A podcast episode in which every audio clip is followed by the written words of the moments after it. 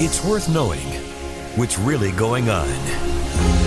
This is the Atlanta Journal Constitution. Ocean breeze, tropical beach, pina colada. You can buy an air freshener to make your car smell like you're in an oceanside paradise. Or, better yet, you can point your car toward Daytona Beach and come experience the real thing. Visit DaytonaBeach.com to discover all there is to see, do, and enjoy along the world's most famous beach, Daytona Beach, Florida. Beach on. Donald Trump has been indicted in Atlanta. We have so many court dockets to follow, but we haven't really seen anything yet. The Atlanta Journal Constitution has covered every moment of this historic case. I've been writing about this investigation for two and a half years. Our team is led by reporters Bill Rankin and Tamar Hallerman. Follow our coverage on AJC.com and listen to new in depth episodes of the award winning podcast, Breakdown The Trump Indictment, only from the Atlanta Journal Constitution.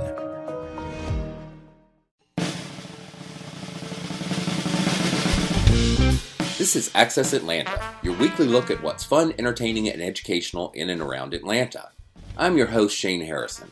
Every week, we're here to help you get ready for the weekend and bringing you conversations with some of the most interesting people in arts, culture, food, and entertainment in Atlanta.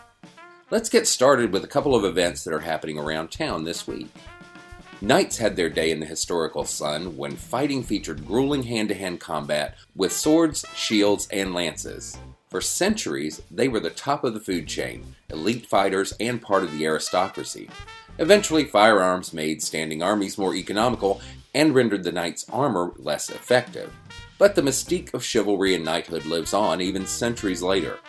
In Fernbank Museum's most recent exhibition, you'll find a collection of more than 120 pieces of vintage medieval armor and weaponry from Frederick Stibbert, an Italian born 19th century arts collector and financier. Knights in Armor will run through May 15th in the museum's temporary gallery space. Read the story of how this exhibit came about and what you'll see on Rodney Ho's Georgia Entertainment Scene blog at accessatlanta.com. On Monday, October 5th, 2010, in a San Francisco Bay Area club, Latin big band Pacific Mambo Orchestra played its first gig. There were more players on stage than concert goers in attendance. Just under four years later, on a stage in Los Angeles, the band accepted a Grammy Award for Best Tropical Latin Album in recognition of its self titled, self and crowd funded debut release. The band typically has 20 performers on stage, including trombonist and University of Georgia graduate Jamie Dubberly. Co founder Steffen Kuehn, Dubberly, and bandmates are bringing their big band sound to the Rialto Center for the Arts on February 19th. Read our interview with Dubberly and Kuehn on accessatlanta.com and check out Friday's Go Guide in the Atlanta Journal Constitution, where you'll find more events in and around Atlanta. Stay tuned for more events later in the podcast, and after the featured conversation, we'll take a look at what the AJC is bringing you this week, both online and in print. But first, we'll hear from a man from Acworth who is solving cold cases. Acworth's Jeremy Sides, a former Navy man and father of two, is an entrepreneur and a metal detecting hobbyist who started out searching for Civil War relics in the woods and creeks near his home. His fondness for finding gold nuggets earned him the nickname Nug, and he began documenting his exploits on his YouTube channel, Exploring with Nug. Eventually, he was earning enough YouTube revenue to give up his business repairing automobiles, and he turned to full time adventuring, scouring trash out of rivers, and finding abandoned guns a few pipe bombs, the occasional diamond ring, and vintage bottles. He invested in sonar equipment and scuba gear to take his searches underwater. His career took a dramatic turn in November when he scanned the creeks around Sparta, Tennessee, and found a submerged Pontiac with two teenagers inside. They were Jeremy Bechtel and Erin Foster, missing since April 3rd, 2000. Since then, Sides has become part of a growing group of freelance sleuths seeking out mysteries and posting their exploits online. Bo Emerson recently spoke with Sides about his work, and he's here to bring us that conversation. Welcome, Bo. Hey, Shane. How are you? I'm good. And this guy, he sounds really fascinating. Yeah, he's, I, I tell you, I went with him to uh, one of his um, explorations in uh, Gadsden, Alabama. And uh, it was a it was a sunny day, but the water temperature was somewhere in the 40s. Mm. And if you if that's like um, you know uh, uh, Titanic uh, quality water, you know, you get in there and uh, if you don't have a dry suit on, uh, you're immediately um, uh, paralyzed. But he did not seem to be concerned about it. Now he did have the gear, he had the dry suit, but nonetheless, I, I was just shivering watching him. yeah, in that creek. I bet. But yeah, it's it's amazing that he has managed to um, you know, solve some of these cold cases that no one else had ever solved. Yeah, and uh, uh, partly uh, he sort of followed the example of uh, of another outfit um, bait that uh, came from Oregon, a group called Adventures with Purpose. And but all of these folks know each other. There's there's a variety of of kind of underwater exploring guys who are on the same page here.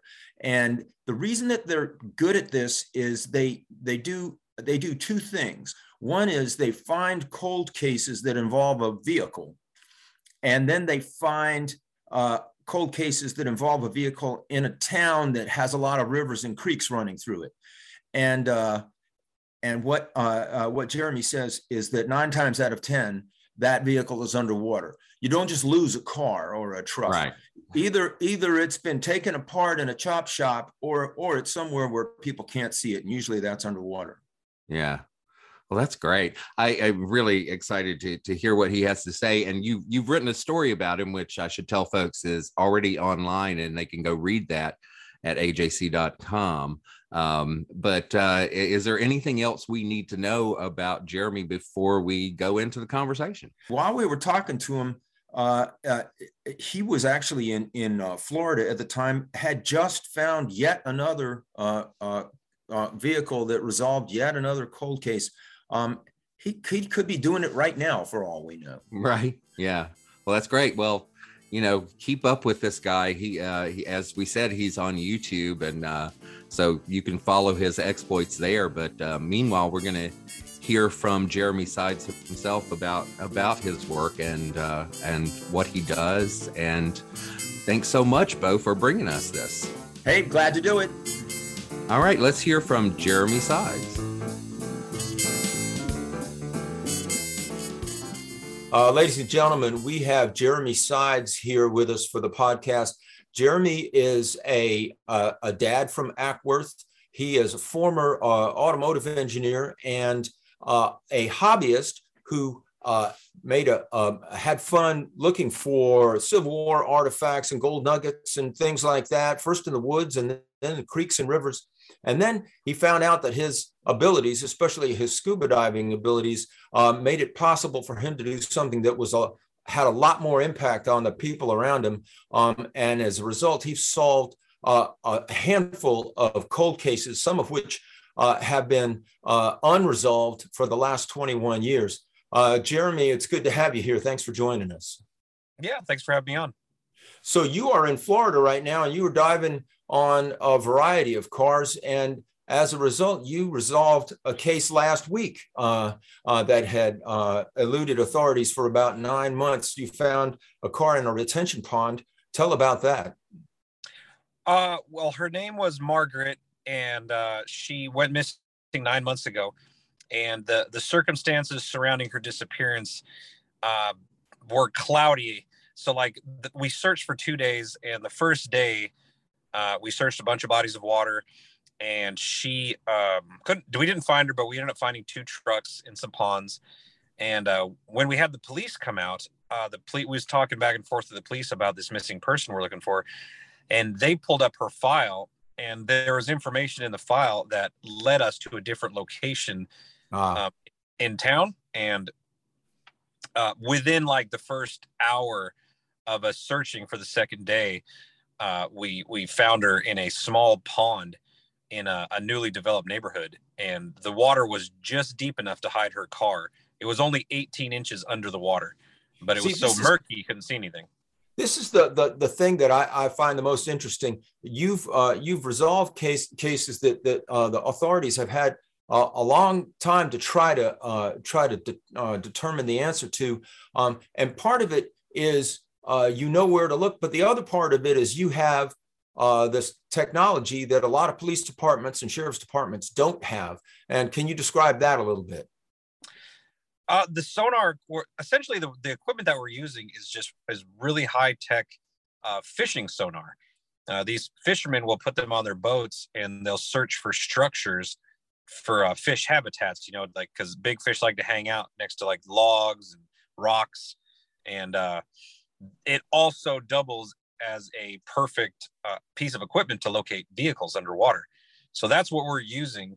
And um, there are search and recovery teams that use the same kind of technology, but uh, it's it, depending on the department, the police department, and the resources, the community funding is is mainly it's it's money and funding, and uh, some of these police departments just don't have the funding to equip themselves with this kind of technology. And if they do have it, um, they're not using it near as much as we are. So they might see something that they think is a log or a rock, and we'll see it and be like, that's a thousand percent a car, you know? Um, and also, police officers nowadays, they got a lot on their plate. They're not just searching for vehicles and searching for missing persons, you know, like they're doing a lot of other things. This is all we do. So for like day and night, we're staring at sonar and scuba diving. So like this is a honed skill that we've perfected.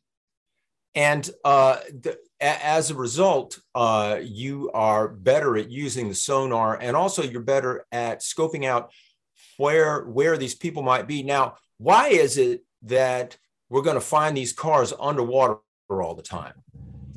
A car is something that's really hard to hide, uh, especially nowadays with technology. There's cameras everywhere. If uh, a person, let's just say, it was foul play, um, and somebody gets robbed or high, kidnapped or something, um, you can. It's it's it's a heartless way to say it, but you can hide a body or dispose of a body a lot easier than just a, than a vehicle. Just and it's sadly it happens every day, but when a car goes missing, it's either buried, it's underwater, or they had an inside connection to one of these scrap yards. But other than that, you can't really hide a car for too long unless they're, you know, underwater. So that's that's a big indication in these cases to start looking in the rivers and lakes. So when a person goes missing and they are associated with a vehicle, um, then as you've said, nine times out of ten, that vehicle's underwater if nobody's found it for the last ten years. Mm-hmm. Uh, especially if they're in a town like, uh, for example, Gadsden, Alabama, that has a lot of creeks and rivers and lakes all around it. Yes, definitely. I mean, Gadsden has a huge river that runs right through town. Um, a lot of the creeks that feed into that river are deep enough. You was with us one day when we uh, found that pickup truck in, right. in a creek, and it was deep enough to hide a full size pickup truck, but you would have never thought that a truck would be out there.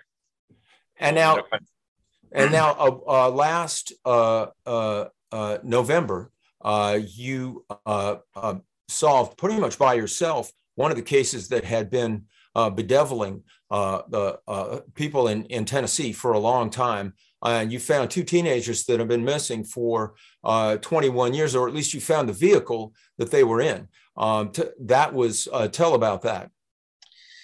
That is man, it's um, it's a crazy story. I, I came across their missing person report online, and all the indicators were were there saying, you know, like they're they're they're in a body of water somewhere that's what I was thinking, at least. Now, when I dove deeper into this story, like there were lots of rumors that um, they were murdered or they were, you know, kidnapped, they were dumped down a well. Um, and then other stories that they just decided to pack their bags and go start a better life in Florida, for instance. That was one of the rumors. And uh, I didn't hear about all these, but what I did hear was, you know, they left their friend's house in the middle of the night and they vanished and the car vanished too. And uh, I pretty much I figured out where the friends lived and the closest bodies of water around where the friends lived, and I started searching. Collectively, I searched for two full days, and I ended up finding them. The first day, I spent all day in a lake outside of town, and I ended up finding a car in that lake, but it wasn't theirs. And then the second day, I started hopping bodies of water in lakes and other rivers. And then the last place I searched was right in town, and, and there is a river that runs right through that town. And I mean, the, where I found them was it, it would make total sense. It was around a, a, a, gradual curve on the road, and the road runs right next to the river. And 20 years ago, there was there was no guardrail, so at any point a car could crash and go into the river. And that was my mindset when I started searching, and I was right. They were they were sitting in 10 feet of water um, off the road in town, um, and this town is so small everybody knew everybody in this community. Like, you know, those towns where, right. you know, like everybody just knows people. There's like 100, 200 people in this town. And they were just traumatized to find out that their friends were sitting in the river for 20 years, that they've drove by, they, they, they've fished right over the car, you know, the father of the girl, the teenage dog, the girl, she, uh, he said in an interview that he would go fishing in that river, you know, all the time and it's just crazy to think that he was literally standing right next to his kid and never knew it.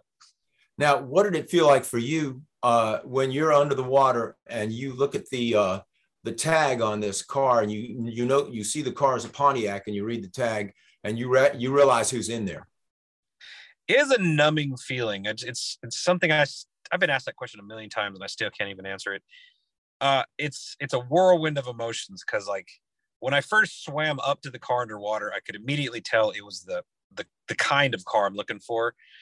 And then, you know, I, I, just, I just started swimming around it and I noticed all the windows are up. And then I swam to the back and I, I confirmed that it's the tag number.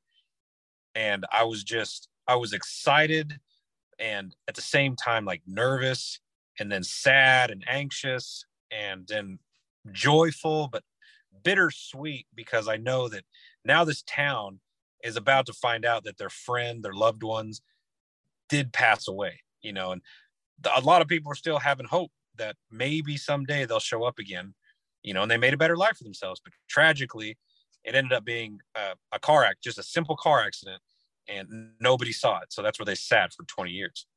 On the other hand, uh, the the parents and the friends and everybody else uh, finally had a, a resolution to something that had been bugging them. I mean, probably torturing them for 21 years. Oh yeah, definitely. Um, like the father did interviews, and uh, you know, I mean, it just, it, I just can only, I couldn't even imagine. You know, I have two kids myself, my own, and to lose one of them would be devastating. To for them to go missing and I never get an answer on where they went, it, it would drive me nuts. Like I would, I would consume me. You know, and uh, sadly, Jeremy, one of the teenagers, his mom died a year before we found him. So she went to her grave not knowing where her son went. So I can, it must be miserable. Like it just could be the worst feeling ever to not know where your kids went. So at least they now know what happened. So they can they can start the healing process after 20 years if that's even possible. This is Access Atlanta. I'm your host Shane Harrison. We'll continue with Bo Emerson's interview with Jeremy Sides about his remarkable work cracking cold cases. But first, here's more of our list of things to do in and around Metro Atlanta. The Obama portraits are now on view at the High Museum of Art. The exhibition will continue through March 20th when it moves to Houston as part of a five city tour. Read more about the art and the artists on accessatlanta.com and check out one of our earlier podcasts, which featured a talk with the National Portrait Gallery's Dorothy Moss. Spring is on the horizon, but we're not out of the chilly woods quite yet. Luckily, there are plenty of new places in metro Atlanta to grab a hot bowl of ramen or pho or other bowls that will warm you up before the sun starts sticking around on the regular. Yvonne Zusel has compiled a list of some of the best warmth bringing soups to be found in and around Atlanta for this week's Go Guide, coming in Friday's print edition of the Atlanta Journal Constitution. You'll also find that story on accessatlanta.com. Ocean breeze, tropical beach. An air freshener can make your car smell like paradise. A drive to Daytona Beach will actually get you there. Beach on Plan your trip today at DaytonaBeach.com. I'm Ernie Suggs. And I'm Nedra Rhone. Atlanta has been known as the Black Mecca for so many years, but that means something different to everybody. It means everything to me. Every day I wake up, I learn something new. Well, you all can learn something new by subscribing to the Atlanta Journal Constitution's new newsletter called Unapologetically ATL. It's all about the people, the events, and the entertainment happening in metro Atlanta that black people might want to know about. So subscribe today at www.ajc.com slash unapologetically ATL. This is Access Atlanta from the Atlanta Journal Constitution. The facts matter now more than ever. Get unlimited digital access to the Atlanta Journal Constitution so you know what's really going on. And you're helping us fulfill our mission to bring you the news that's important to you. Subscribe today at subscribe.ajc.com slash podcast, and your first month of unlimited digital access is just 99 cents. That's subscribe.ajc.com slash podcast to join the community for just 99 cents. Let's continue our conversation with YouTube adventurer Jeremy Sides. Now, at the same time, uh, you uh, document your uh, your adventures on your uh, YouTube channel and also uh, on Facebook. Um, adventures with Nug, and Nug is you. You used to you got the nickname Nug because you were you like to find gold nuggets in creeks and rivers and things like that, and then you moved on to more important things to look for. Um, you have a lot of followers uh, uh, uh, on YouTube, and uh, the uh, uh, it made it possible the just the revenue from the from those folks to be able to quit your your job and to just focus on this all the time. So you're you you've ended up with a, with a completely different career than you started out with. How does that feel? It's it's awesome. I mean, people go through their entire life, you know, just working nine to five and being miserable, not really knowing like they have a dream, but they never get to fulfill it. Maybe until retirement. I don't really know. But uh, to be able to to walk away from just the normal nine to five and actually do something that I have so much passion for and, excitement and enjoyment. And I'm I'm literally changed like I'm doing things that's that's amazing. It's it's more than myself. It's and uh, and I get to make a living doing it. Um, it's amazing. It's an amazing feeling. Not many people actually get to do this, so I'm honored that I somehow got to um, turn this into a, a career. Now, there's often there there are rewards offered for uh, you know information leading to the recovery of these folks and and such. Um, what what do you do uh, about those things? I personally haven't been involved in any rewards yet, but it's not an issue. Like if there is a reward, um, well, I mean, obviously, um, I would take it, but depending on who is involved and uh, you know what went into it, um, the reward money would be split up amongst the team, and essentially all the money would either go to the family of the victims um, or it would go right back into the business for you know gas bills, uh, better equipment to continue doing this. But now, um, sometimes people might uh, might uh, suggest to you that well, why don't you take all the money that you make off of YouTube and give that to the families? What's your what's your response to that? It's it's silly because I understand what they're saying, but at the same time, this is this is my job. Like anybody money makes the world go round. Uh, and that's just the sad truth. And if I can't do this, I can't drive my truck, I can't drive the van um, without money. And this, so this is this is the money I make. Now, if I was making millions of dollars doing this, then yeah, I would have no problem helping the family out. But right now, this is this is just a normal job, making normal money. You know, so and that's what pays for this. So like, they, I can't just give my money away. Then I would be homeless it's a pretty unusual normal job though wouldn't you say it's very it's very unusual like very few people really get to fulfill this kind of um, lifestyle and but it's it's it's hard work and it took a long time to get where i'm at but it paid off and now i actually can consider myself a, a full-time documentarist and um, you know scuba diver and, and now you know trying to find missing persons now, well, what's next for you? You y'all are going to be in Florida for a little while longer. Then where are you going to go? Uh, oh, I got all kinds of stuff planned. Like thinking about at least. Uh, we got one more day tomorrow, still searching for um, a missing person here in Daytona.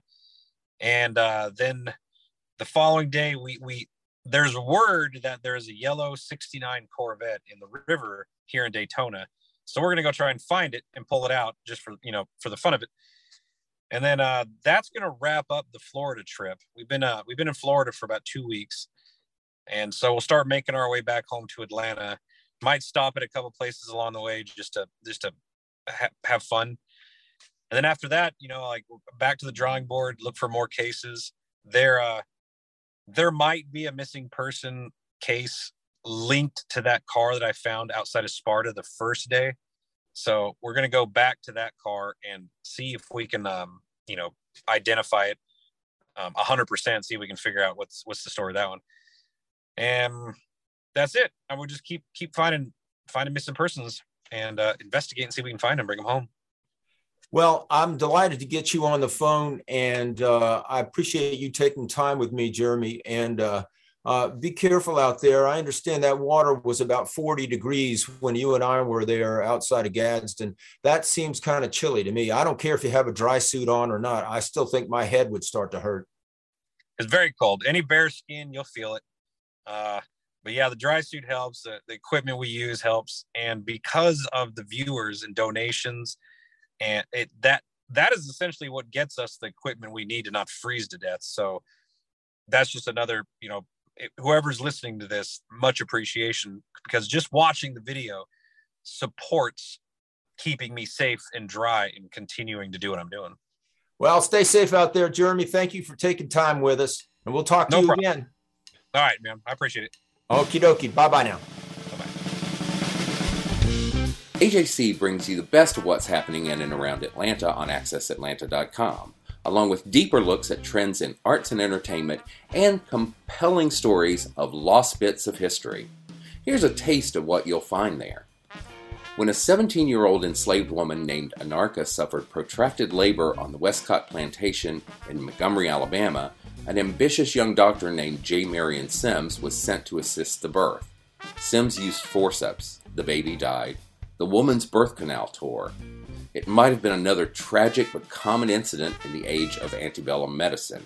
Yet Anarcha's injury and the 30 surgeries she endured over the subsequent three and a half years without anesthesia at the hands of Sims as he tried to repair the tear is one of the most infamous cases in American medicine. Anarka and two other enslaved women, Betsy and Lucy, all patients of Sims who suffered birth canal tears, remain the center of conversations about the ways enslaved black people were sometimes used for experimental surgeries of the era. Yet, 175 years later, Sims is still called the father of gynecology. Michelle Browder, a visual artist and community organizer in Montgomery, Alabama, and a former Art Institute of Atlanta student, has created statues that honor these women. Find out more about the story of the horrors these women and others like them endured, and how Browder and others are keeping their memory alive in this Sunday's Living in Art section in the Atlanta Journal Constitution. You'll also find the story online at ajc.com on Sunday morning. This story is part of our Black History Month series, which you'll find every day in February in the Atlanta Journal Constitution. The stories are all available online at ajc.com slash black hyphen history hyphen month. The new Dwarf House has the history of Chick fil A built into its walls, windows, doors, and floors. The Dwarf Grill was much smaller than any grill or diner when it opened in the 1940s at 512 square feet. In 1957, S. Truett Cathy added a porch and it became the Dwarf House. At 10,647 square feet, the new structure, which just reopened in Hapeville, dwarfs the original grill, but also pays tribute with an outdoor dining area the exact shape and size of the 1946 store. We got an advanced look inside the remodeled restaurant. Find out more about the refurbished Dwarf House and see photos from earlier days and how it looks now in Bo Emerson's story on AccessAtlanta.com. If you're listening to this podcast on AJC.com, please take a moment to subscribe on Apple, Spotify, or wherever you get your podcasts so you'll never miss an episode. For more things to do in and around Atlanta, go to AccessAtlanta.com and AJC.com. The podcast is edited by Tyson Horn. The theme music is by Bo Emerson and Billy Ewan, and I'm your host, the AJC's Arts and Entertainment Editor, Shane Harrison. Join us next week for more Access Atlanta.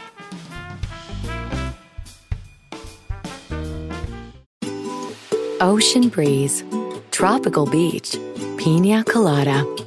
You can buy an air freshener to make your car smell like you're in an oceanside paradise.